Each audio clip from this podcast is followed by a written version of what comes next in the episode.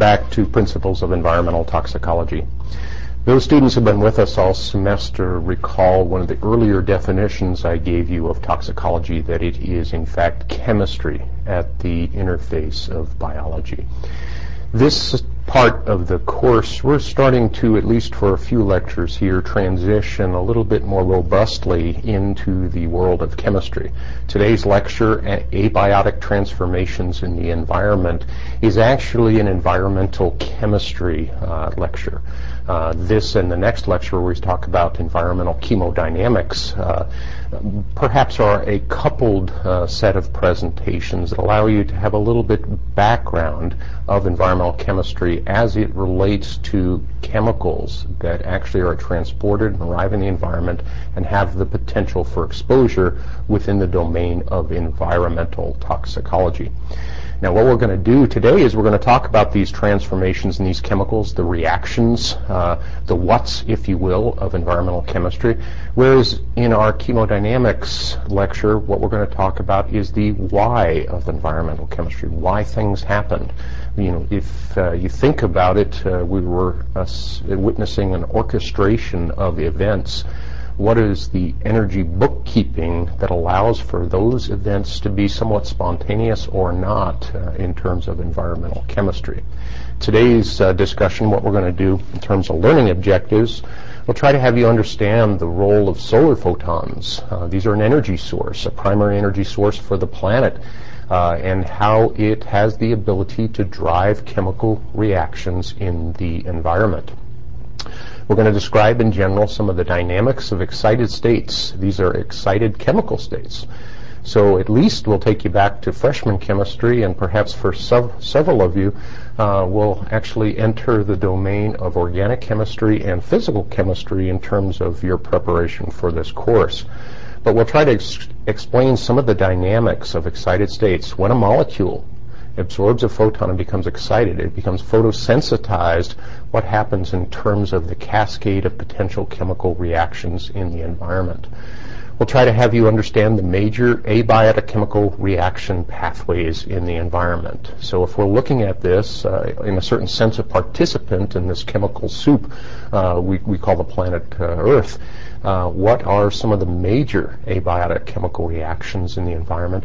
These chemical reactions will actually, on an abiotic basis, not using uh, a living intermediate, allow for either the activation or deactivation of some potential chemical constituents, chemical toxicants in the environment.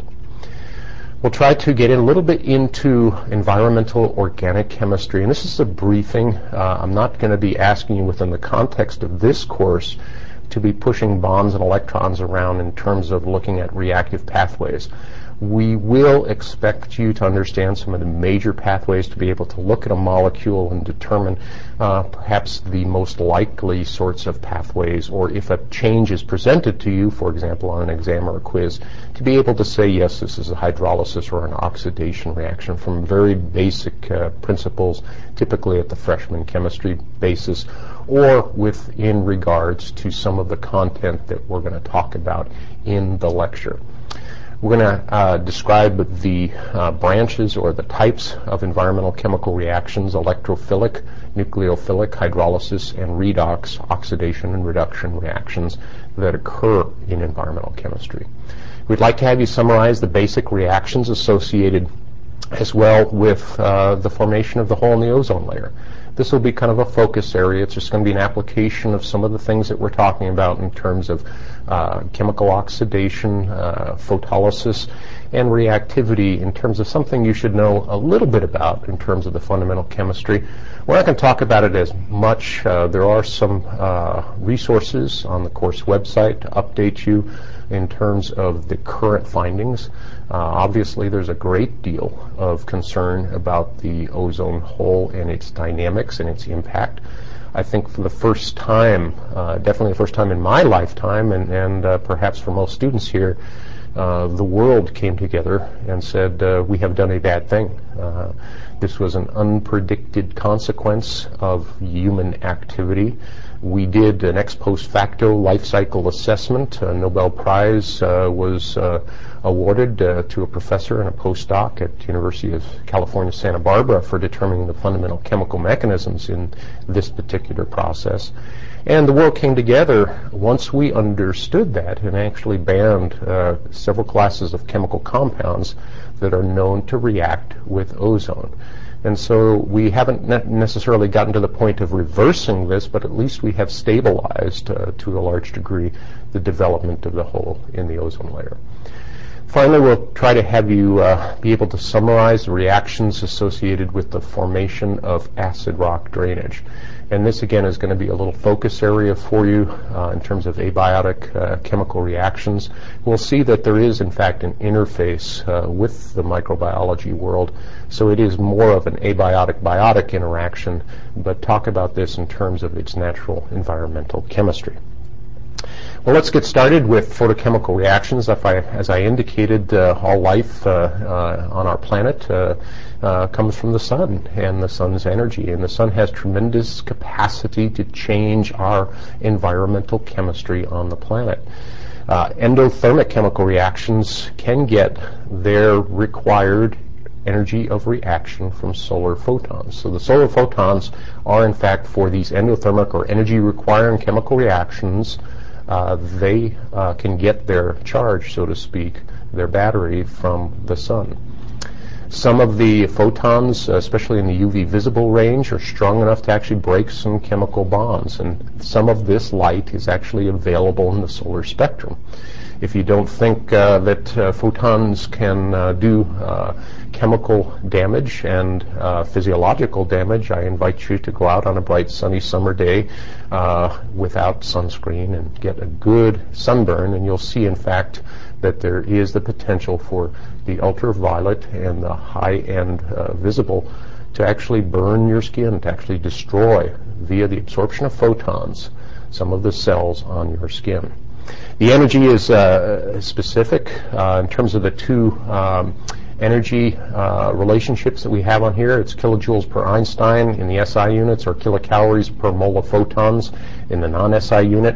But what you can see is that this number is actually inverse to the wavelength. And so um, there is a wavelength relationship to energy, okay?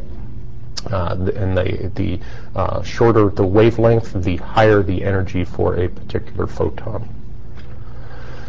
One of the things most of us should have done at this point in time is reviewed the electromagnetic spectrum. This is uh, uh, perhaps grade school or middle school, um, but you may not know it in terms of its overall relationship to what we observe in our daily lives, which is typically the visible spectrum, and this is about uh, zero point four uh, nanometers to zero point seven nanometers. This is the colors of the rainbow. This is what we see in terms of visible light. Infrared light or heat light up here as a lower energy uh, uh, photon, and a higher energy photon being the ultraviolet. But what we experience on the planet in terms of the visible spectrum and even the U V and I R is actually a very small part of the overall electromagnetic spectrum. And so if we take a look at all of the uh, range of potential uh, wavelengths, we, for example, use microwave ovens. Uh, these are uh, wavelengths, very long wavelengths, up at this uh, uh, wavelength range, as opposed to the higher energy ultraviolet, X-rays, and gamma rays, uh, the gamma rays and X-rays associated with uh, nuclear processes. These gives you an idea of some of the potential for reaction, typically because the photons are more energetic as we go down here in this direction. Uh, what we find is that uh, uh, this is where chemical reactivity happens. And so in the I R, we may be able to heat up a molecule, but we're not going to break it up. We're not going to photolize uh, this particular uh, chemical. I put a picture in here. I've got a collection of uh, various types of pictures. I like this one because uh, In the back, we have a large power line uh, and a rainbow crossing. Uh, this particular shot, uh, this one is actually in South Africa. It's an interesting picture, uh, very colorful picture, but again, the idea is to give you a relationship between light, energy, and uh, the potential for chemical reaction. Now, many of us in our chemistry classes will have uh, identified that there is a potential for what is called photochemistry, and this happens when a molecule absorbs a photon. Uh, many of us have, for example, seen black light posters. Black light is uh, uh, more of a U V type source, uh, even though it's a low energy U V, and it allows for uh, the colors, the fluorescent colors, to absorb a photon in the U V, but then spit it back out in the visible, so that we can see a pattern in a fluorescence process that we couldn't see in normal, natural, uh, visible spectrum light. Photon absorption is a quantum event, and so uh, essentially uh, we have learned that you need a photon of a particular energy to excite an energy level within a specific molecule or atom. So these specific energies are required for ex excitation and reaction, and they are a characteristic of the molecule. This is a basic principle. It's a basic principle of quantum mechanics. It's almost like going to a store where the price of the items in that store is non-negotiable. And so if it says that this particular product costs a dollar, you can't say, well, all I have is ninety-five cents. Is it close enough? In quantum mechanics, the answer is no. You need to have your dollar. So you need to have certain amounts or quanta of energy to have the process move forward to excite the molecule into an excited state. For example, infrared absorption corresponds to vibrational excitation of chemical bonds.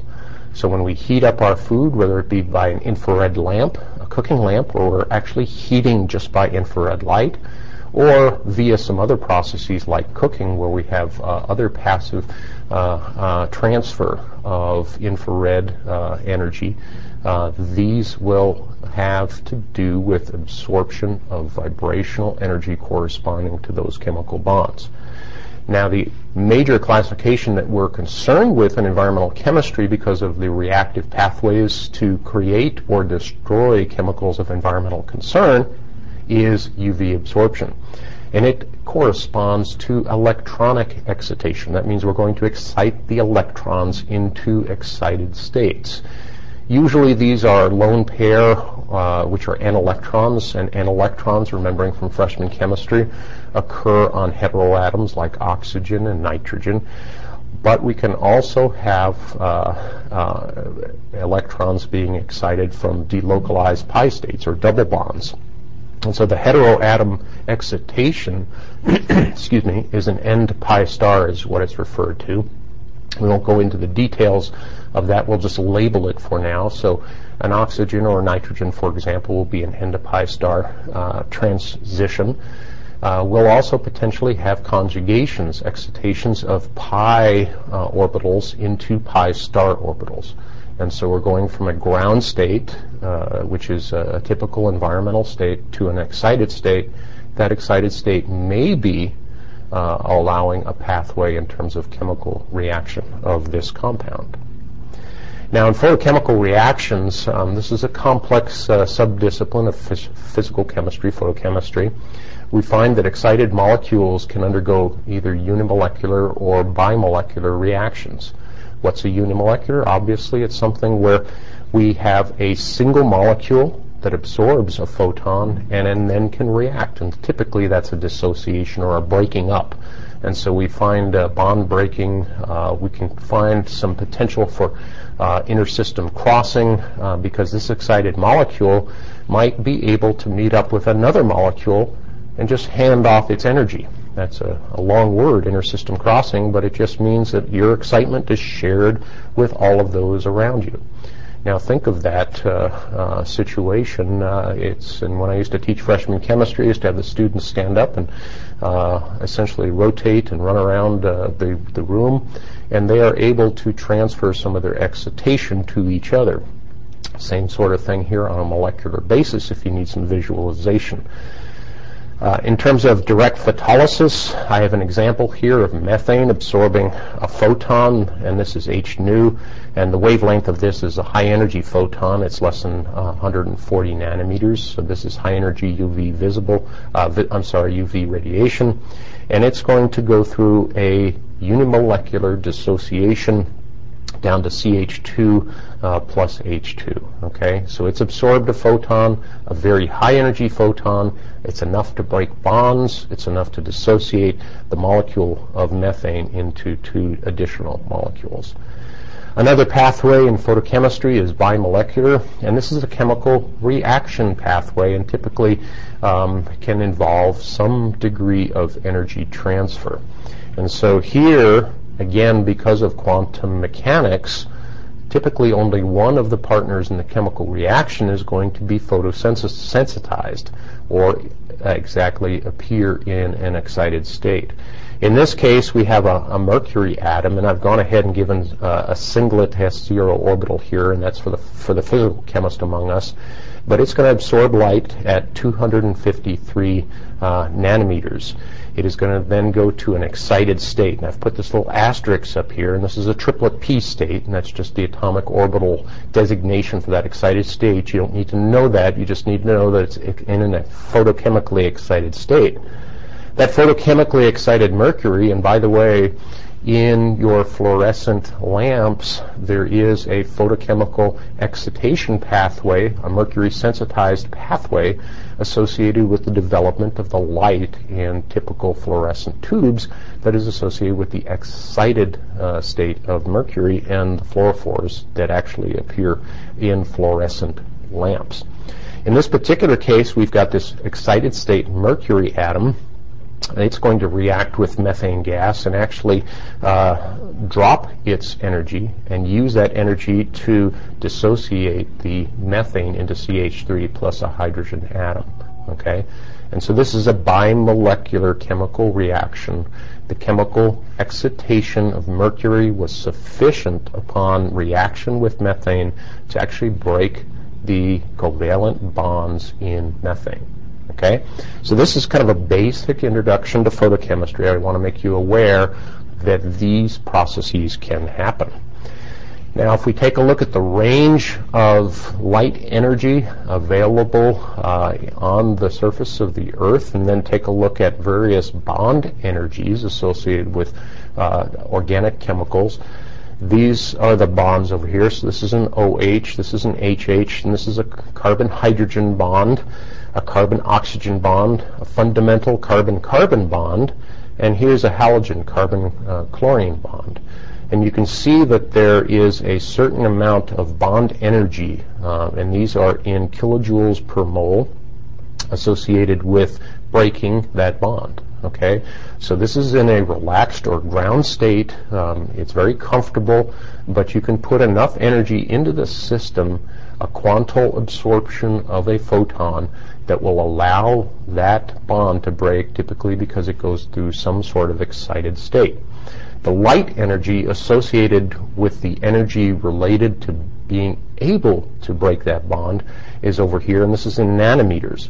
And so as you go from two hundred fifty-seven uh, nanometers uh, up to uh, almost five hundred nanometers, in the visible spectrum, uh, this is blue-green uh, light here, four hundred ninety-two. And so you can see that green light, uh, which is relatively low energy, uh, two hundred forty-three kilojoules per mole, will break a carbon-halogen bond. As you get down here, um, three hundred and below, you get into the U V and finally into the uh, high-energy U V at two fifty-seven, and you can see that these bonds, which are stronger, require a higher energy photon to break.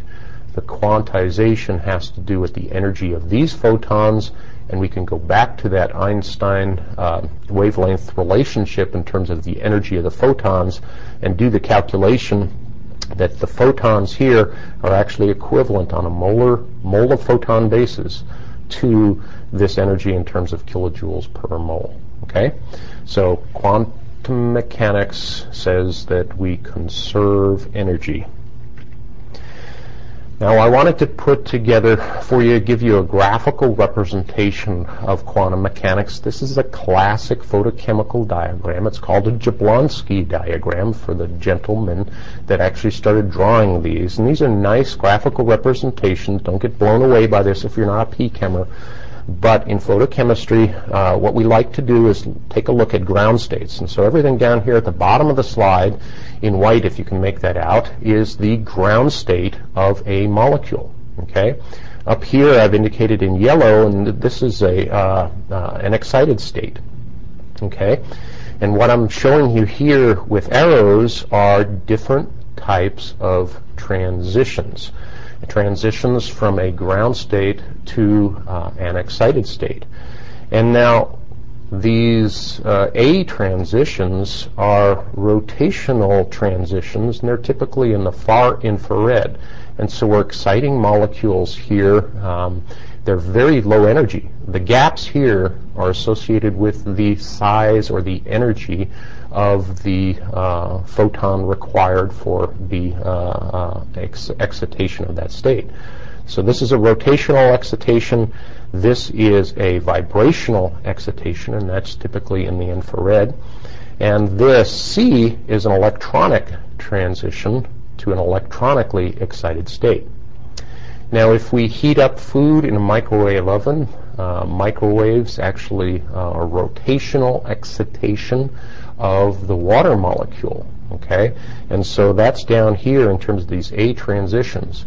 As it turns out, the rotation of the molecule, because we have all sorts of hydrogen bonding in our food products, as this molecule gets into an excited rotational state, there's that state, there's actually some friction and some bond breaking, hydrogen bond breaking, uh, that allows for the transmission of heat, and that heat can actually be associated with going to uh, uh, a level of vibrational or heat energy excitation associated with the molecules. But the ones that we're worried about or concerned about mostly in environmental chemistry are C here, these electronic transitions that allow for the the presentation of an excited state up here, an electronically excited state, because this is where it happens that we have photochemical reactions and also dissociations. Uh, this is where the energy of chemical reaction typically happens. As I kind of indicated, that sometimes we can have an excited state, and again, this is a Jablonski diagram of the molecule that we just sh talked about, and so we have a molecule that is absorbing a photon, H nu, um, into an excited state, and this is the molecule we'll call M one. And this molecule now has its asterisk, it's an excited state, but what we can do is, is find uh, a potential for energy transfer to a wholly different molecule. And all we need is for that molecule to have some states, some excited states, uh, that are equivalent to the excited states here. So if energy is in this direction, upwards, uh, on this graphic in the Jablonski diagram, that this quantile of energy can have an inter-system energy transfer, inter-system from molecule one, a transfer over to molecule two, and this will allow for molecule two to have a reaction. And so this uh, allows uh, for the potential excitation of one partner, like the mercury in the fluorescent lamp, to actually have an energy transfer over to the fluorescing compounds in your fluorescent light bulbs, and then the fluorescing compound then gives off a photon, in this particular case, a photon of visible light that we see and illuminates our rooms and our households. That's how intermolecular energy transfer works in that particular case. The same sort of processes can happen in terms of this collection, this massive collection of environmental chemicals. You need to know that this transfer just doesn't happen in terms of uh, whether or not there's equivalent energy. There are all sorts of rules of quantum mechanics. Uh, if you haven't taken physical chemistry, please do, and you'll understand those to a higher degree. Uh, these quantum mechanics laws uh, govern what are con referred to as allowed or forbidden transitions, uh, allowed transitions, and it has a lot to do with electronic states um, and some, again, uh, fundamental physical parameters of the molecules. Now, in our uh, uh, processes, our fundamental photochemical processes. We can also have uh, excited states where we have uh, photoexcitation uh, from one molecule to another. What happens when a molecule uh, absorbs a photon? Uh, what happens is we can have uh, nothing happen in terms of the overall uh, molecular state. Uh, and in fact, this is the predominant pathway, is that there's all, if not everything is a reaction. In fact, reactions, photochemical reactions, are reasonably rare. We'll show you something here in a few slides called quantum yield, or the yield of these processes. And so typically we require uh, uh, a lot of photons to affect, uh, not in terms of mass, but in terms of just the percent turnover of chemicals that will actually react. And so quite often we'll find that the molecule itself is unchanged, and this is, happens because there can be a vibrational loss of energy. The vibrational stages in those Jablonski diagrams, actually, uh, there's a great crossover. And so we can put light into a molecule and have it just heat up. It vibrates that energy away. Uh, it can also just uh, do some things like emit light. It can turn around and spit out a photon, a photon of equal or lesser energy, right? Uh, because it may have lose some to vibration, but also then spit out a photon. And so these are typically called uh, fluorescing or phosphorescing compounds, an excited molecule that has um, the uh, ability to uh, remove its energy or release its energy by uh, emitting a photon. Um, there can also be uh, an energy transfer uh, promoting a, uh, an electron in another chemical species, and this is that energy transfer or photosensitization. So although we have a photoexcitation of M one, the first molecule, it really is unchanged. It's pretty much dumped its energy off to that other molecule, M two. We can also have chemical reactions happening, um, and again, the energy might be from direct photon uh, analysis and reaction with another chemical, because you're in an excited state, and maybe that uh, will allow a chemical reaction to happen. Um, it can also allow for a chemical reaction to happen after an energy transfer. Um, that molecule itself or its partner in terms of intersystem uh, energy transfer can fragment, it can break up into smaller molecules. You also can have an intramolecular rearrangement. Uh, rearrangement, uh, again, you're in an excited state. The molecule was in a ground state or a relaxed state, and so now that you're, you've given it some energy, that energy may allow for a rearrangement of bonds of atoms within that molecule, so that molecule itself will change. Some of this can uh, uh, include uh, uh, processes like isomerization or dimerization, uh, two molecules uh, coming together in dimerization, or isomerization in terms of just a bond shift uh, within it. It's the same molecule in terms of the overall chemical formula, but significant isometric uh, uh, changes. In other words, the molecule goes from a left-handed molecule to a right-handed molecule is one example. Uh, we can have uh, a hydrogen atom removal also, and we can have an electron transfer reaction happening in some of these photoexcitation reactions. Now, I hinted that reaction quantum yield is typically low. Um, R Q Y, uh, reaction quantum yield, is defined as the fraction of excited molecules in a given compound that react by a physical or chemical pathway. And so this uh, reaction quantum yield is just the relationship of the moles of molecules that are transformed divided by the moles of photons absorbed by the system due to the presence of that particular compound. Okay? And so this is the uh, efficiency, if you will, of a photochemical reaction. It's called reaction quantum yield. Okay? And so, as I hinted before, sometimes uh, the quantum yield is actually reasonably low. Why is that reasonably low? It has a lot to do with the ability of the molecule itself to transfer or shuttle this energy through other different pathways. There are also complexities in natural environments uh, that allow for uh, the transfer of vibrational energy and chemical energy within uh, a particular M one or molecular system. Think of this uh, model here, and uh, this is a Florida pond I've given you because here's an alligator right here. Uh, but if we have uh, uh, a, an energy source, uh, we'll call it either direct sunlight or diffuse sunlight that's impinging, in this particular case, on an aquatic ecosystem, we might have some chemical in here, and these uh, uh, green uh, X's here, uh, these green molecules, uh, is our contaminant. These are our absorptive uh, molecules.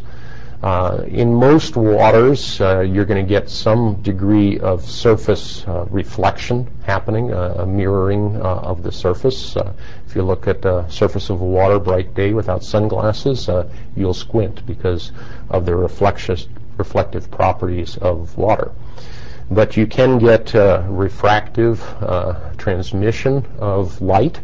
Uh, if you've ever gone swimming in natural waters, uh, even in the uh, in somewhat muddy or dirty waters, uh, typically there's a degree of uh, light uh, that gets through. Uh, even in dirty waters, there's an optically thin surface layer. Uh, and depending upon uh, how dirty that water is, uh, that layer can uh, be of variable depth. Um, these reflective particles uh, that I've put here in brown are just that. They can be uh, suspended organic matter, suspended inorganic matter, uh, dirt, if you will. Uh, those can reflect and absorb uh, light. Uh, and uh, as you get down towards the bottom, you get an optically thick uh, eutrophic zone.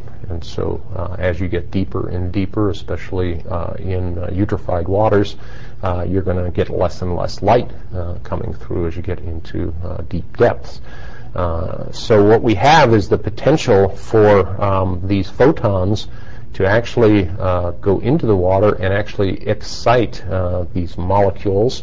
Uh, these excited state uh, molecules have the ability to react unimolecularly or bimolecularly uh, in terms of their uh, potential for environmental chemical reaction.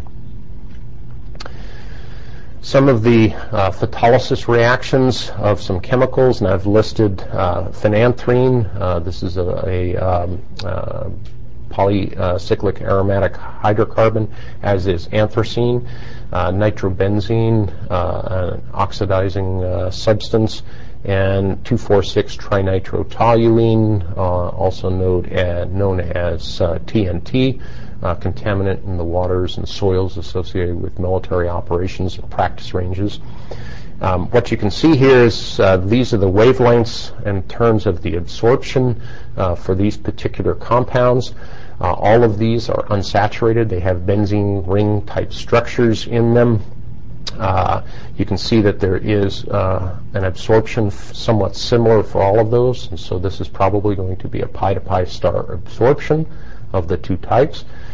But you can see over here in terms of the reaction quantum yield, Uh, following uh, absorption of a photon, when we actually count up how many of these molecules in controlled studies actually photolize, uh, they actually go through a unimolecular or bimolecular reaction, you can see that the yields here are in the order of ten to the minus two, ten to the minus three, ten to the minus five, ten to the minus three. So one in a thousand, one in ten thousand, uh, one in one hundred thousand uh, type uh, ranges are actually going to react. And this has a lot to do with the competitive pathways of excitation, things like vibrational removal of uh, this excitation. So they just get hot in a certain sense. They absorb a photon. They don't photolize or dissociate. They just radiate out in terms of vibrational energy. There can be uh, indirect photolysis as well in environmental systems. Most of our complex environmental waters and soils uh, have what are referred to as U Cs, or unknown chromophores. Uh, we as scientists use that term because it's just so complex. We can't really define uh, what's in a generalized environmental system.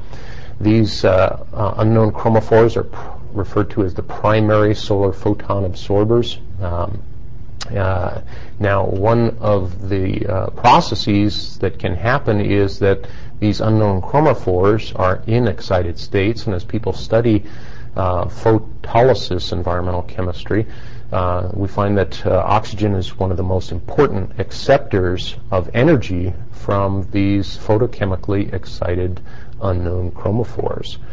And so what we find is that uh, oxygen, which exists in, in terms of its electronic state, and again, those of you who haven't taken physical chemistry, or, uh, don't don't be uh, too uh, excited yourself about uh, the terminology here. But we have a ground state, uh, triplet state. Uh, this is how oxygen that we breathe exists. It's an O two. It's triplet in terms of the spin pairing of the electrons. It goes into an excited singlet state uh, uh, on absorption of a photon from this uh, uh, unknown chromophores that occur from solar energy uh, absorption. Uh, that energy required to go into excited singlet state is very low. It's only ninety-four kilojoules per mole. And so there's a fair amount of this excited singlet state oxygen around due to photolysis reactions and energy transfer from these unknown chromophores in uh, environmental chemistry. Uh, there are some high-energy sensitized uh, electrophilic, and we'll define what electrophilic or uh, electrophile or electron-loving uh, chemical reactions are, but these uh, photoreactants include uh, singlet oxygen. And so we find now that the singlet oxygen that has been produced, because it's low energy and because there's an abundance of these unknown chromophores, uh, there's a pretty good abundance of singlet oxygen. Um, there's also the potential for production of hydroxyl radicals, which we've uh, talked about as being a very strong uh, oxidizing substance that can, uh, in this particular case, be a result of a photochemical reaction, and various peroxyl radicals uh, that also can happen as a result of various photochemical reactions. And so these are uh, high energy, uh, highly reactive chemicals resulting, these are primary chemicals the resulting from environmental photochemistry. What happens to these in terms of their disposition? Singlet oxygen is primarily quenched uh, by water, um, and uh, water can absorb that energy, uh, and uh, we can also find that it can uh, help a uh, ring closure called a Diels-Alder reaction with organic molecules. If you studied organic chemistry, you know what a D A is. Um, The low concentrations uh, overall of singlet oxygen in the environment make it less important. The hydroxyl radical, um, the photolysis of nitrate, uh, is a major pathway in terms of reactive pathway. Um, it's highly reactive, dissolved organic matter. Uh, the uh, Uh, tea, if you will, uh, from uh, decomposing organic matter like leaves. Uh, next time you see a puddle uh, that's brown uh, and uh, leaves sitting in it, uh, this will be a dissolved organic matter, the various humics and fulvic acids. Um, it will um, uh, be a major reactive pathway for these highly reactive hydroxyl radicals produced by photochemical reaction. Uh, peroxyl radicals are, are uh, R O Os. Uh, uh, there's many varieties. Uh, these uh, are not particularly well scavenged by dissolved organic matter on a relative basis. I'm going to give you a quick uh, focus area in terms of reactive uh, environmental chemistry. Uh, for most of the students that take this course, uh, the whole uh, analysis and uh, discovery of uh, the concept of ozone deplete, depleting chemicals uh, was uh, perhaps uh, happening uh, as you were still watching cartoons and uh, drinking out of sippy cups at home. Uh, this uh, was a pretty big deal uh, for, for many of us elder folk. Uh, uh, it was a little bit scary because I think for the first time in uh, modern history, uh, modern environmental history, we recognized that uh, what we did uh, could change the planet. Uh, we had seen uh, instances of water pollution and air pollution, uh, but these were typically site-specific uh, uh, problems, problems that responded in most cases very well to site-specific cleanup and management efforts. With the depletion of the ozone layer being linked to chlorinated fluorocarbons, uh, C F Cs, these are, are materials uh, that were used in as refrigerants, in air conditioners, uh, in refrigerators, uh, in, in consumer products. uh, these particular chemicals, uh, it was discovered, uh, go off into the atmosphere. And this is a situation where perhaps we should have done a better job of life cycle assessment. Uh, we should have done a better job at modeling the behavior of these particular chemical compounds, uh, but in fact we didn't.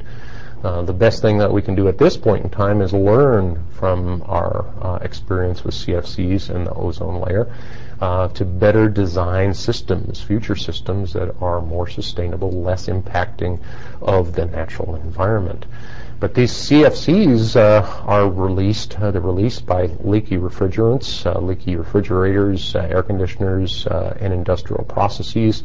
Uh, I might also say that although we're going to focus on chlorinated fluorocarbons, uh, there are several other chemicals uh, that are known ozone depleters, uh, including some nitrogen oxides uh, in terms of our daily processes. Uh, there are some chemical fumigants used in agriculture, like methyl bromide. Uh, these uh, chemicals, uh, if they have not been banned or limited, uh, they are on track to being banned and limited. Typically, uh, it's finding a replacement chemical in terms of industrial engineering for these processes uh, that uh, is sometimes the limiting uh, factor in terms of our ability to transition to safer technologies, safer chemicals.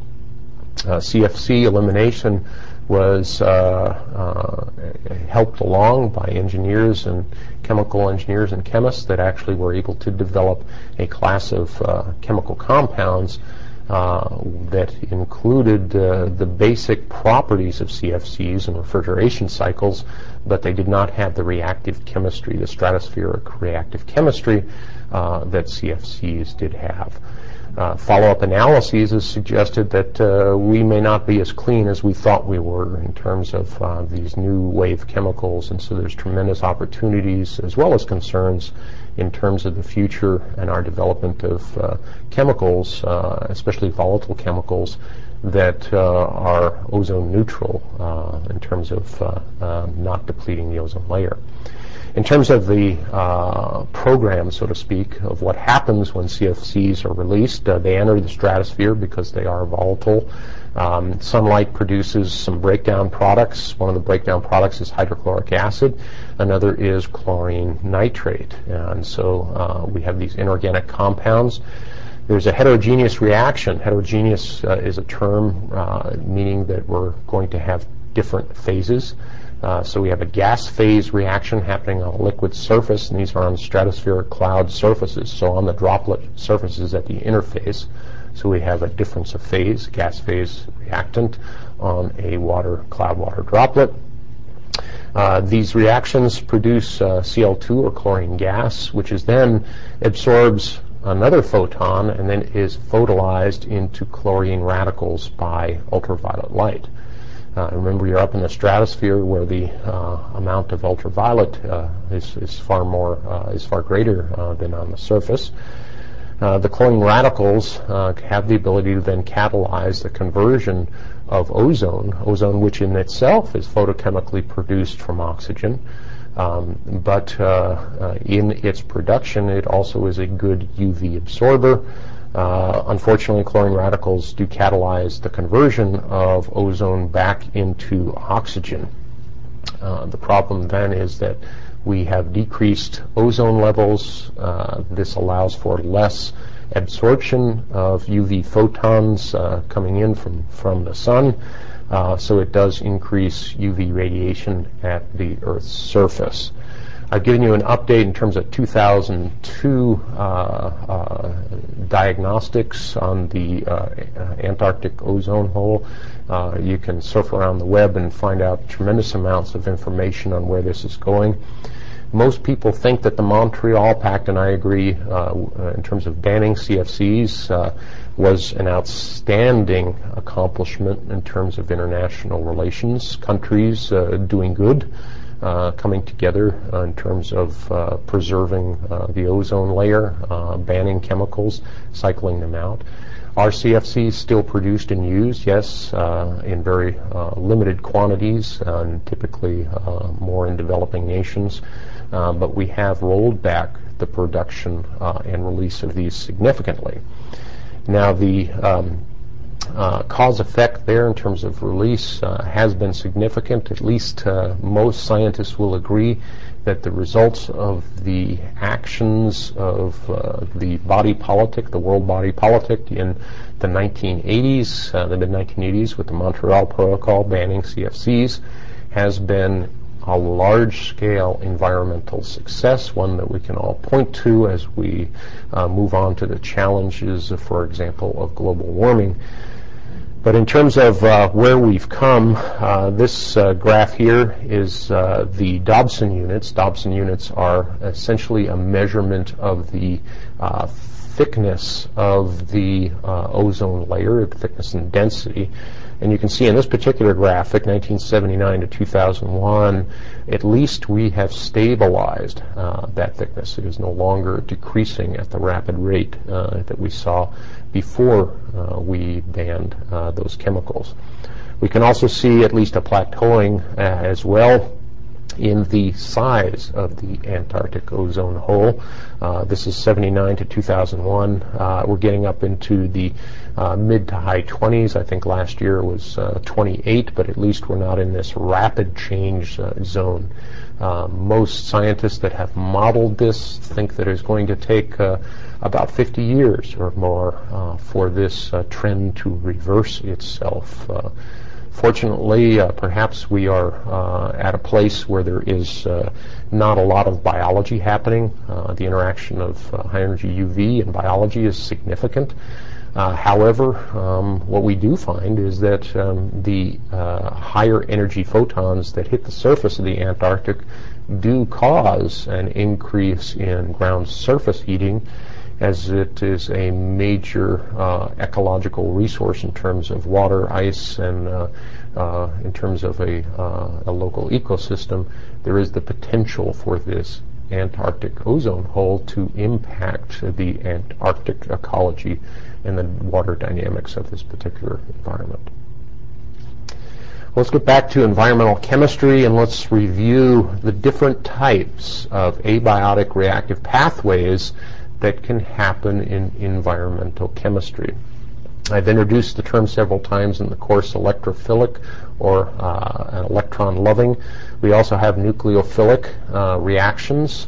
Uh, we have oxidation reactions. We have reduction reactions and other various abiotic pathways. Those of you who have taken a significant amount of organic chemistry recognize uh, these terms, have uh, good uh, Uh, uh, capacity to kind of understand them as we apply these organic molecule reactions to environmental chemistry.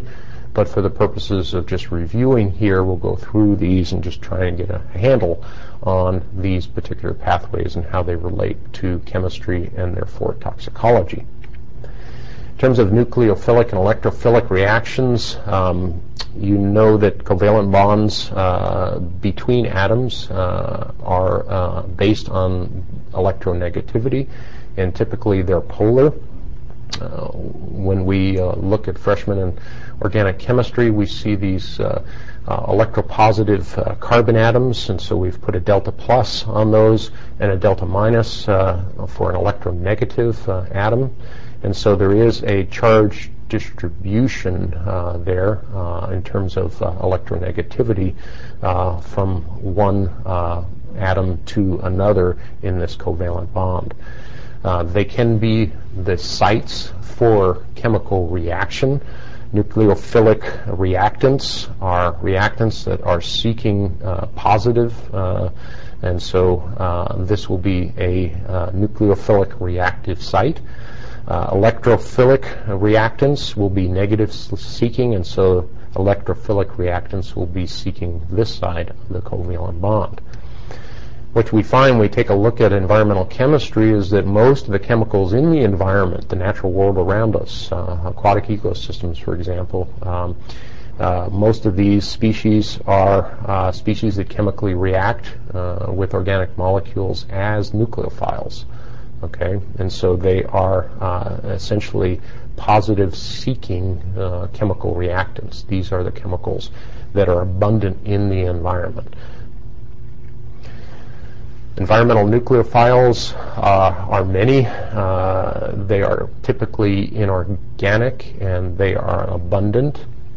Uh, because of this abundance, uh, electrophiles are short-lived, uh, as it turns out, and reactions of organic compounds with electric, uh, electrophiles are usually photochemically or biologically induced.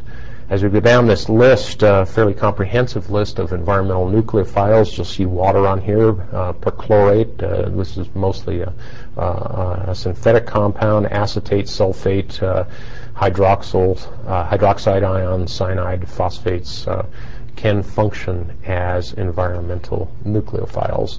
One thing you notice is that these all have uh, negative charges with the exception of H two O, which does have uh, a fairly uh, polar distribution of its uh, electronegativity. Now, nucleophiles, uh, nucleophilic species have uh, full or partial uh, negative charges. Uh, when encountering an organic molecule uh, with a polar bond, what happens is the electron-rich atom of the nucleophile can then form a bond with the electron-deficient atom of the organic molecule, and typically we find in these reactions that the organic molecule has a leaving group. Uh, since water is the most important environmental nucleophile, especially as OH minus, the hydroxyl, Uh, uh, part of the water hydrolysis reaction that dominates our pH expression. Um, what we find is that uh, hydrolysis is actually the uh, uh, nucleophilic reaction uh, of most importance in environmental chemistry, and it does transform the organic molecule into a more polar molecule, more water-soluble molecule. There are two basic uh, pathways uh, or models for nucleophilic substitution. This is taking you back to your organic chemistry discussions. You probably will recall S N one and S N two uh, reactions, S N one being substitution, nucleophilic, unimolecular. S, substitution, N, nucleophilic, one, unimolecular. And in this particular type of uh, uh, chemical reaction pathway in the en environmental chemistry, water hydrolysis is the dominant pathway. What we have is we've got some organic molecule here, perhaps with a, a halogen uh, group. Remember that uh, we've got electronegativity, so we're going to have more of a negative charge out. In this case, might be a chlorine atom. The carbon will be electropositive. Um, this particular uh, step here in terms of uh, uh, this excited disposition or this metastable state will be an R L S or a rate-limiting step.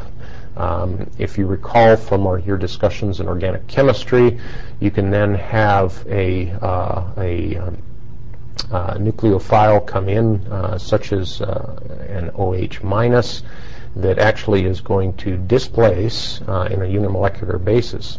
So this unimolecular metastable state is why it's called an S N one, and this displacement is going to happen such that the new molecule and the new metastable excited state is going to have this displaced uh, uh, atom, in this case uh, perhaps an OH, and finally uh, we get the stabilized molecule, uh, uh, molecular product.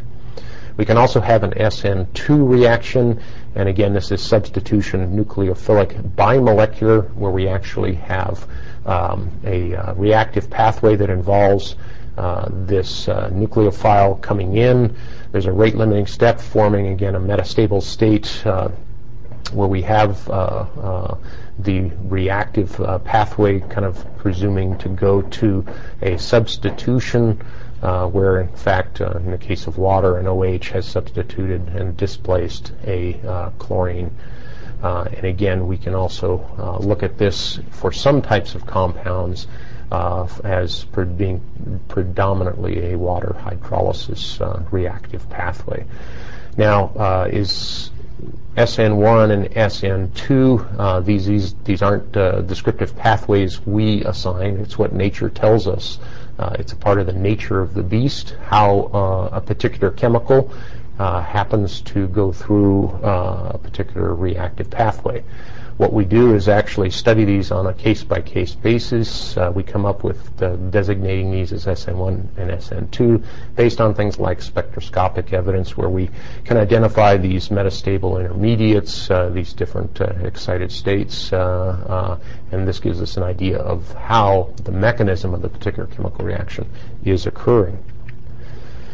Some of the hydrolysis mechanisms uh, that we've studied uh, in terms of uh, potential uh, chemicals uh, in the environment, if X here in these chemicals is a halogen, uh, for instance, in this particular case, chlorine, uh, the hydrolysis of this particular chemical compound is about, uh, the half-life is three hundred forty days. Uh, uh, laboratory analysis suggests this goes by an S N two reaction.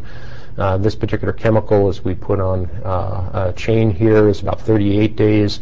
As we get down here to some other chemicals, including this one, which has uh, a benzene ring, uh, so this is a chlorotoluene. Uh, this is by an S N one reactive pathway, and its half-life to hydrolysis, again, the replacement of this chlorinated moiety to uh, hydroxyl, is on the order of fifteen hours for its half-life. Now, there are other abiotic reactions. Your textbook goes through and describes uh, some of these. I won't go into depth uh, other than, you know, these are, are things you need to be aware of. Uh, alkylation, this is where aliphatic molecules can develop a positive center, and uh, that can be an alkylating agent in an electrophilic reaction with a nucleophile. We can also have a, a process called beta elimination, and this is where uh, a beta carbon uh, adjacent to a group, uh, uh, to a nucleophilic reaction at a, an alpha carbon can actually um, uh, react and uh, essentially be kicked off. And so it's almost a, a chain reaction down the molecule. The photochemical reaction, I'm sorry, the, the reaction happens at this atom, but in fact there's elimination, uh, transfer uh, beta to that, to the next Uh, atom over. Uh, we can have a chlorination, uh, especially with excited state uh, chlorine, uh, with various aliphatic uh, uh, carbonyls and amines. And again, there's a wide variety of potential abiotic reactions given uh, concentration and of not only the uh, target uh, chemical, but also of the reactants, and as well uh, sufficient energy uh, to make that go through. We can find tremendous uh, variety of reactive pathways, typical of some of the reactive pathways available and discussed in organic chemistry classes. Another pathway is oxidation. Uh, in freshman chemistry, it's defined as a loss of an electron or the introduction of an oxygen into a molecule. I always like to tell students, remind students, that combustion is best defined as combining with oxygen. I do recall uh, a, um, a book one time, uh, God Bless You, Mister Rosewater, by Kurt Vonnegut. Uh, it talks a lot about firemen and how firemen are the last American heroes. But I remember a quote in that book uh, that the fireman's job is to keep you, your property, and your loved ones from combining with oxygen. Uh, in terms of oxidation, we have uh, many atmospheric oxidants uh, because of the interaction of uh, solar photons and uh, oxygen. Uh, these uh, can dissolve in water. Uh, they can dissolve in water in atmospheric water and also in terrestrial water. Uh, we have triplet oxygen, which is the ground state uh, of oxygen, of atmospheric oxygen. Typically, uh, uh, those of us that uh, have taken organic or physical chemistry t- usually recognize triplets as excited state, but for oxygen O two, um, it's the opposite. Singlet state oxygen uh, is an excited state. Uh, there can be oxygen atoms, highly reactive. Uh, there can be ozone, another highly reactive uh, oxidant. Uh, has a uh, uh, electrochemical potential sufficient uh, to bleach many things. We use ozone, for example, to disinfect uh, water. Hydroxyl radicals, uh, one of the strongest uh, free radicals uh, you know, on the surface of the planet. It can be a photochemical uh, byproduct because it is such a strongly oxidizing substance. It is highly reactive, uh, will oxidize uh, most things it comes in contact with. Nitrogen dioxide is another uh, uh, photochemical oxidant, atmospheric photochemical oxidant, that can actually be um, uh, dissolved in water. We can also, uh, in terms of environmental chemistry, uh, follow reductive pathways. Reductive pathways are the gain of an electron uh, or a hydrogenation. There are several natural reducing agents, uh, and typically a reducing agent is something that has the ability to be oxidized, and so it can donate an electron. So it's a battery. And so ferrous iron, F E two plus, has the ability to be oxidized to ferric iron, and in the process donate an electron. And this is one of the bases for hemoglobin, if you recall.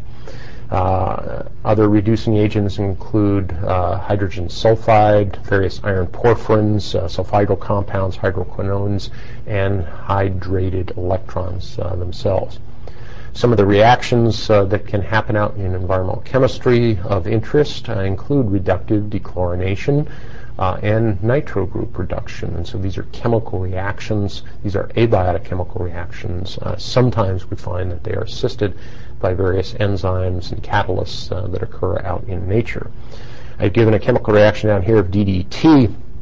You can see that this is fully chlorinated, uh, but in this particular reduction, it's gaining two electrons and a hydrogen, and it's going to D D D one of the metabolites. Uh, the next step would be uh, removal of another chlorine to D D E. D D D and D D E are the primary metabolites you find in your own body fat from D D T exposure through the liposphere. Another category uh, is of chemical reactions of interest in environmental chemistry. Abiotic chemical reactions are redox reactions, and this is the chemical reactivity of electron acceptors, oxidants, and donors, uh, also known as reductants. Uh, they can act, react uh, abiotically in a, in a uh, thermally favorable or an energetically favorable uh, reactive environment Uh, with a given particular chemical.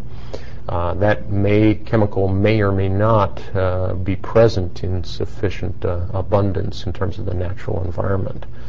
Uh, we do find that most redox reactions, even though they're chemically based, are biologically mediated. Um, it's very difficult in terms of the natural world, and I warn students not to be overly enthusiastic about separating abiotic processes from biotic processes. Microbial influences especially will be dominant in many uh, environmental systems. Even though you may be very comfortable with the chemistry of the situation, please be cognizant that the microbiology has the ability to dominate the greater uh, chemical environment in a reactive environmental system. Some of these natural uh, redox processes have to do with essentially the battery, the group of half reactions that are present uh, in these natural environments. Uh, remembering from, again, from freshman chemistry, you have to have uh, a certain redox uh, uh, uh, to be able to uh, have the uh, chemical reaction, redox potential, to have the chemical reaction be uh, uh, exothermic or endothermic. Uh, something that is going to be spontaneous will be exothermic. Something that will be non-spontaneous, that requires energy, will be endothermic. There are multiple pathways. Unlike uh, the battery and the energizer buddy, where you have an isolated chemical reaction uh, in terms of a, an isolated system, the environment is uh, far greater than that, far more complex. Typically what we have is uh, all uh, of these types of reactions happening, uh, including uh, the uh, these are uh, half reactions, these are reduction half reactions. Uh, they can be written both ways, but typically we write them as standard reduction potentials. And these potentials have developed out there, but it's the concentration of these various chemicals in there that will dominate the actual number of electrons uh, and the potential of those electrons available for environmental chemical reactions. And so typically what we find is that uh, these are complex systems, there are dominant pathways, and uh, our approach sometimes to monitoring these redox processes is to do simply simple things like uh, look at E H's uh, or uh, O R P's, oxidation reduction potentials. What is the final potential of the system? And then look in terms of the chemistry at what the dominant pathways are that are driving that potential. Is it an oxidizing system is the question we will ask. Is it a reducing system is another question we'll ask. And those will be good in terms of either making certain types of processes happen or not. Uh, for example, on the surface uh, of terrestrial systems, it's a relatively oxidizing environment because of the presence of oxygen and all of the oxidizing species we talked about. Whereas in subsurface environments where we have oxygen-poor conditions, uh, these are typically going to be more reducing or anaerobic uh, conditions, and therefore different sorts of chemistry, reductive chemistry, will occur. One of the ways we can understand environmental systems in terms of their redox capacities is to try to map redox stabilities. Uh, what we do in this particular approach, and this approach is uh, Pourbaix diagrams. There are courses in environmental chemistry and environmental geochemistry that you can take where you learn actually how to do Pourbaix diagram mapping. Pourbaix diagrams are essentially just a map of the redox stabilities of certain types of chemicals. Uh, these are thermodynamic uh, diagrams, and so you have to be very cautious in using thermodynamics, because as we'll learn next time when we talk about environmental chemodynamics, thermodynamics just tells us if it can happen. Okay? It doesn't tell us how fast it will happen. And so our discussion needs to be associated with the possible, but not necessarily the probable, because what might be a very energetically favorable reaction in terms of thermodynamics may actually take geological time for it to produce the other side of the reaction. Therefore, with regards to us, this might be something that we uh, would consider in terms of our understanding of a local or a contaminated environment. This is a Pourbaix diagram for lead, and I've kind of uh, uh, hinted at several times in several lectures about the importance of s- chemical speciation and, and the variability of uh, uh, different types of species. Uh, this is one of the more complex Pourbaix diagrams, and so I'm going to give you one that's uh, uh, uh, fairly difficult to start to give you an idea. Um, This is a mapping of the the thermodynamic stability fields in a uh, uh, an environment. What we are mapping in this direction on the x-axis is pH, and so this is zero to fourteen. Circumneutral pHs dominate uh, most environmental systems, and so we're talking about pH five to perhaps pH ten, so somewhere in here is what you're typically dealing with with natural waters. On this axis, these are redox potentials, and this is listed as E H. This is the redox potential, uh, the oxidation reduction potential, and that's normalized to the standard hydrogen electrode. That's why we have an H here. And so this is minus one volt to plus one volt with zero in the middle. Positive numbers indicate oxidizing conditions. Negative numbers indicate reducing conditions. Now you can probably just make out here on your your monitors here the uh, two dashed lines here. There's one I'm following right here with the pointer, and this is where we will actually reduce water. So below this is not really of environmental concern. Uh, for synthetic systems, it might be. Up here, we have a dashed line here, and this is where water is oxidized. So again, above that is not of environmental concern.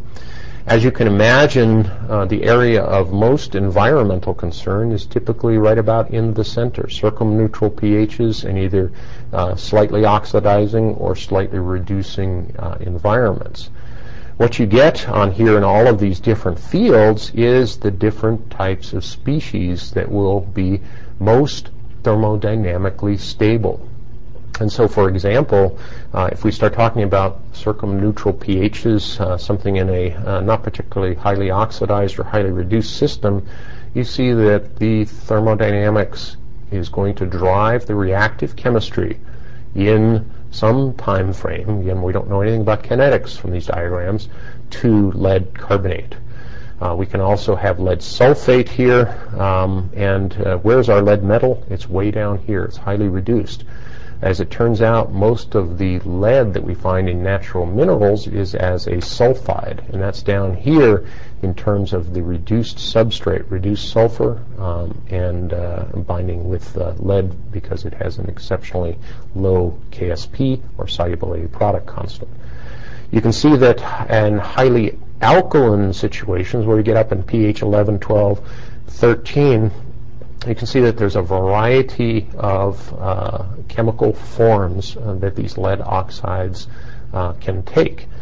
You find also that as we get into low pH, we start actually oxidizing uh, and freeing up, uh, in terms of aqueous uh, solubility, uh, lead two plus. And so uh, we can find uh, lead two plus down here in very, very low pHs in reasonably oxidized waters. We're going to be talking about uh, acid mine drainage. Acid mine drainage is down on this end of the uh, uh, focus area. Now this is uh, uh, not all of the substances that are possible in the Pourbaix diagram. We haven't chosen all of the various species. If we put in all of the aqueous and uh, precipitated species, it becomes even more complex. And the idea here is not to have you become a le- an expert in uh, lead environmental chemistry, but to give you uh, at least a good sensitivity to the complexity of all the different species and chemical forms uh, of lead that might be available in the environment. We've chosen lead in terms of looking at blood lead and uh, childhood blood lead uh, risk assessment, blood exposure. It's been a, a little bit of a, a, a theme in terms of using that as a risk assessment. Uh, if we were to continue that theme here today, you can see that if you're involved in environmental lead risk assessment, this is a fairly complex undertaking because, in fact, you're not just looking at lead, you're looking at perhaps uh, a dozen or two different species or subspecies. Uh, you're tracking them in terms of what's most appropriate.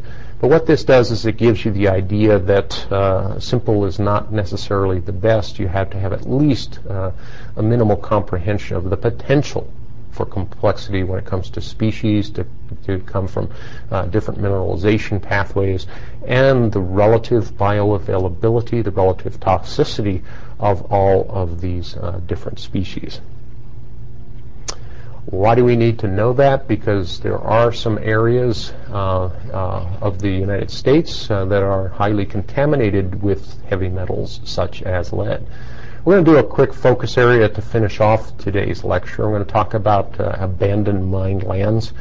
Um, this, the numbers here that we're going to talk about uh, are constantly changing. Uh, these reference numbers for, were for in the late nineteen nineties. Uh, these have changed significantly, but I haven't been able to find current numbers. So uh, typically these situations have improved somewhat, but they still remain a problem.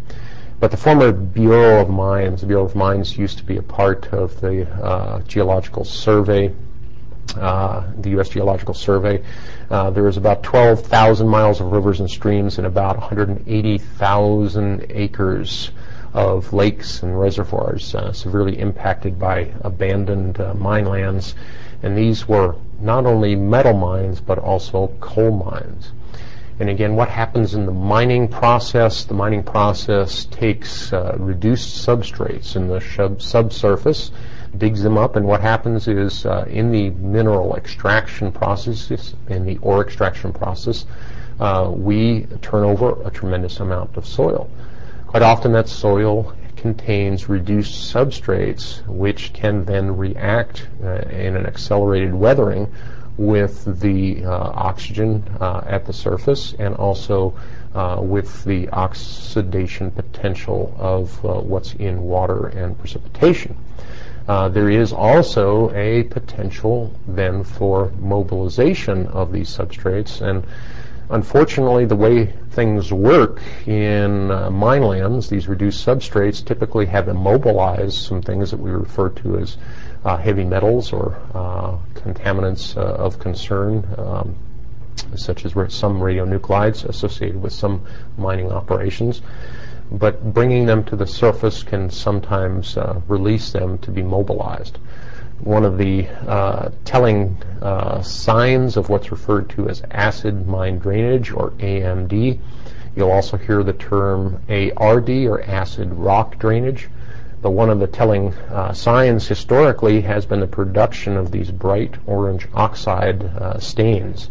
Uh, this has to do with uh, reduced uh, iron pyrites or iron sulfides being oxidized, uh, becoming iron sulfates, uh, and uh, presenting, we'll go through the chemistry of, of uh, iron oxidation here. Uh, currently there's about uh, five hundred thousand uh, abandoned uh, mines in the U S These are being closed and remediated and cleaned up. It's probably still in the hundreds of thousands. So this is a nineteen ninety statistic, uh, or mid nineteen nineties uh, statistic, but it's still in the hundreds of thousands.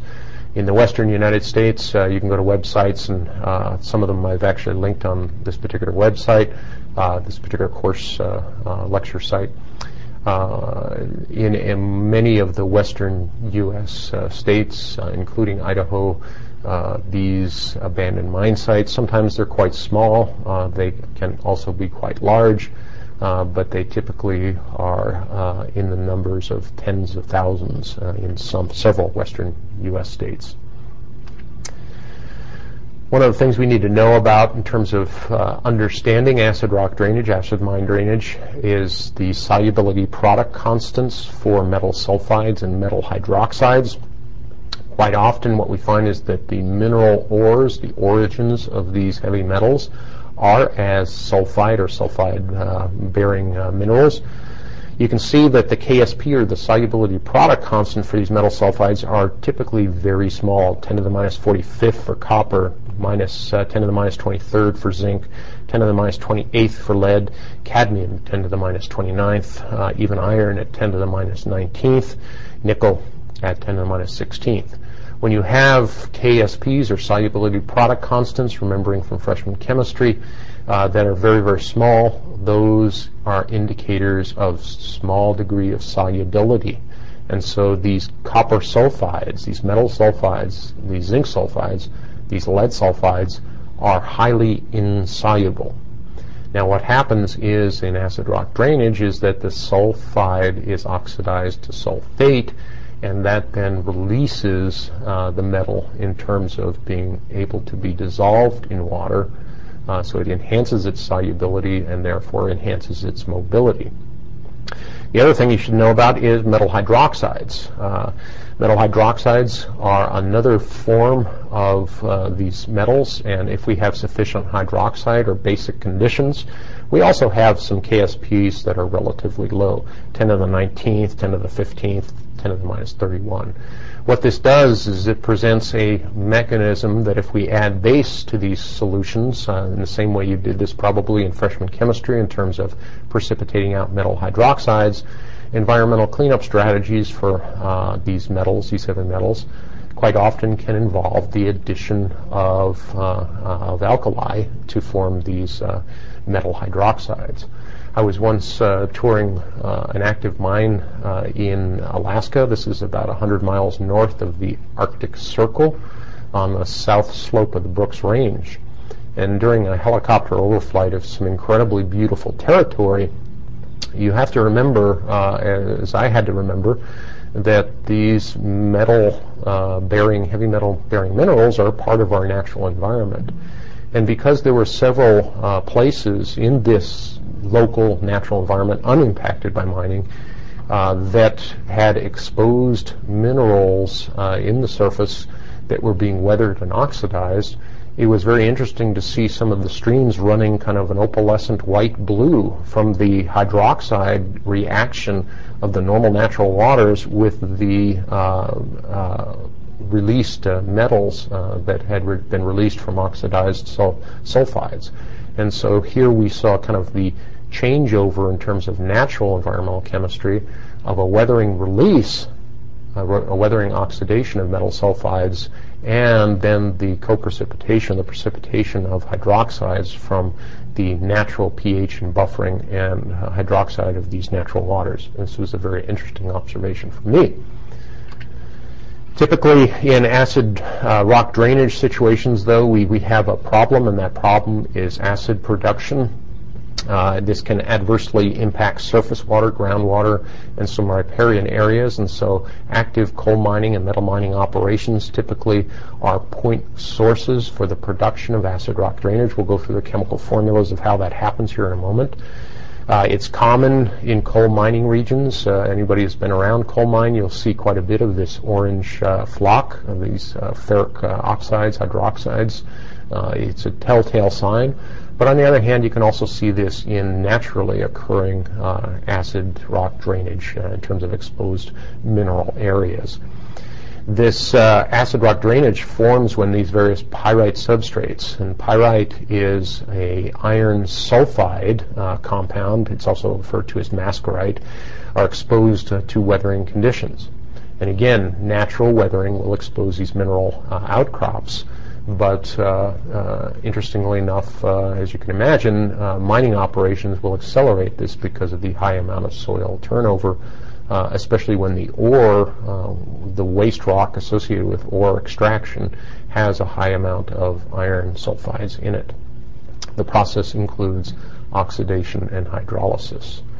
How we look at that here uh, in terms of the chemical reaction, the chemical formula of acid rock drainage is a very interesting one because it can be uh, autocatalytic at uh, very low pHs. But we have this uh, uh, solid sulfide, this pyrite, iron sulfide. It combines with oxygen uh, and with water, and it then uh, produces, uh, releases the ferrous iron and sulfate, but it produces uh, some hydronium ions here. Uh, these hydronium ions are problematic because that's an acid production. This is why initially it's called acid rock drainage, but it also releases uh, here, in this case, ferrous iron. Now, I've listed many heavy metals of potential in acid rock drainage, and so although the predominant one, and typically in A R Ds, is the br- bright orange-red associated with iron, we can have uh, mercury sulfides, zinc sulfides, lead sulfides. Lead sulfide is also a mineral form called galena. Uh, zinc sulfide is sphalerite. These minerals can go through the same process, and so when you see iron here, um, think also in terms of mobilized mercury, mobilized uh, cadmium, mobilized copper, zinc, lead. Next step in this process, because there's a bit of a chain reaction, is the ferrous iron then is available uh, because it's a reduced uh, uh, uh, uh, state of, of iron. It can be further oxidized, uh, especially with Uh, the uh, acid environment, to ferric iron. Ferric iron is that nice bright red iron that we typically see. Ferric iron will react with water, and it'll actually hydrolyze water and take on the iron oxide. Uh, okay, the iron oxide, because you've taken the uh, pH balance uh, equation uh, from water and uh, taken over some of the hydroxides, will produce an excess amount of hydronium ion. Now the thing here is, uh, if we take a look at this overall, we have reduced iron sulfide combining with oxygen, uh, in this particular case uh, H two as well, and it actually forms this iron hydroxide. Uh, it's a bright red iron oxyhydroxide uh, type uh, compounds. These uh, oxidized, uh, bright red, uh, colorful acid rock drainage colors uh, that you see, uh, bright red and orange, but also the production of three moles of hydronium ions and acid production. The problem is, as this continues to develop and pH drops below three point five, you get another branch of reactions of direct oxidation, uh, where we actually um, uh, will produce from the ferric iron and water itself uh, reduced iron plus sulfate, and here's sixteen hydronium ions. And so acid rock drainage uh, can be uh, autocatalytic uh, at these low pHs, driving the pH even lower. uh, in highly impacted zones, believe it or not, you can actually get to negative pHs. Uh, in negative pHs in environmental waters are very destructive, uh, not only because uh, uh, of their Uh, potential for acute lethality of any aquatic life that happened to uh, alight uh, in that particular water body, but it is also potentially uh, self uh, um, sustaining because it is so acidic it can dissolve the minerals uh, in uh, that it's in contact with. So what we find in terms of the end products, it results in the formation of a soluble hydroferric sulfates and the production of acidity. So acid rock drainage is just that. It's acidic, and it's a drainage that has heavy metal contaminants. There are elevated iron sulfate, high total dissolved solids, very low pHs, and all of this consortium of other metals that happens to be in this deposit. And so typically it's not just iron. It can be lead, zinc, mercury, and every other heavy metal that's associated with that deposit. If it's a lead mine, you will find lead in your A R D. It involves oxidation of ferrous iron to ferric iron. It does produce this uh, acidity and the colorful iron oxyhydroxides. I, you need to know that although this uh, is an abiotic process, uh, it does interact with the sulfur cyclobacteria. I'll give you kind of a quick relationship diagram here. Um, typically, we can have uh, in these reduced sulfur, we can have oxidating, uh, oxidizing bacteria, typically thiobacillus thiooxidans types, that actually can oxidize uh, the sulfide, which is S minus two, to uh, zero-valent uh, sulfur and to sulfate. Uh, completing that cycle, if we have it uh, actually go to an anaerobic zone, we can have S R Bs or sulfate-reducing bacteria that can actually reduce this back down. If you recall the selenium biogeochemical cycle we put up here, this is a very similar cycle, um, and again has a lot to do with the ability of these types of microbes, in this case thiobacillus thiooxidans and desulfovibrio desulfotomaculum, um, to enhance the rates of either oxidation or reduction of these uh, uh, uh, sulfur cycle processes. Next few slides, uh, just to finish up here, I was just going to give you kind of a quick tour uh, of uh, some environments, and I talked about uh, the fact that mineral species uh, on, on terrestrial surfaces are in fact uh, potentially oxidizable. So next time you see an orange rock, I want you to think uh, acid rock drainage. Uh, usually it's in control in terms of the normal buffering capacities of other minerals in there, but red rocks typically mean a weathering of an iron-based mineral and the local production. And it can be a very small-scale production of potential acidity. This is a mine portal. This is what happens when we have uh, in-the-rock mining, uh, deep underground mining, because when we have a portal, when we have a, a subsurface mine into the side of a mountain, for example, in this case, we essentially create a pathway for oxidation and a pathway for oxidized water to actually uh, release some of the uh, iron and some of the acidity. Waters like this pouring out of a mining portal can actually be highly acidic. Uh, they're not only colorful because of the iron oxyhydroxides, but they can be pH three or less. This gives you an idea of what can happen, uh, especially because water uh, uh, is, flows according to its hydraulic gradient, and so if it's uphill, it's flowing downhill, and it can impact uh, from a mining area to the natural waters around it, um, depositing and dissolving uh, not only acidity, uh, but also uh, the heavy metals associated with that particular uh, mining operation. This is uh, an aerial view. Uh, those of you that uh, are from the uh, West might recognize this as Butte, Montana. This is the Berkeley Pit Mine. We're going to be doing this as a case study in an environmental chemical uh, series. Uh, this is a copper mine uh, from uh, Anaconda Copper uh, that is right. This is downtown Butte right here. Uh, this is filling up um, uh, at about uh, uh, several million gallons per day. That has the ability now to impact the um, drinking water system of uh, Butte, Montana. Uh, this is highly acidic, uh, pH two, highly uh, high level of dissolved uh, heavy metals. It's the largest collection of contaminated water in the United States.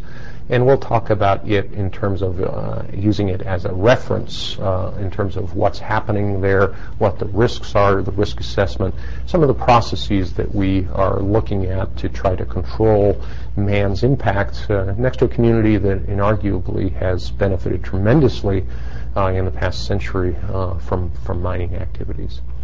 Well, next time what we'll do is we'll then take a, a separate tour. Uh, we'll talk uh, about uh, the uh, uh, environmental chemodynamics, uh, why things happen uh, in terms of environmental chemistry.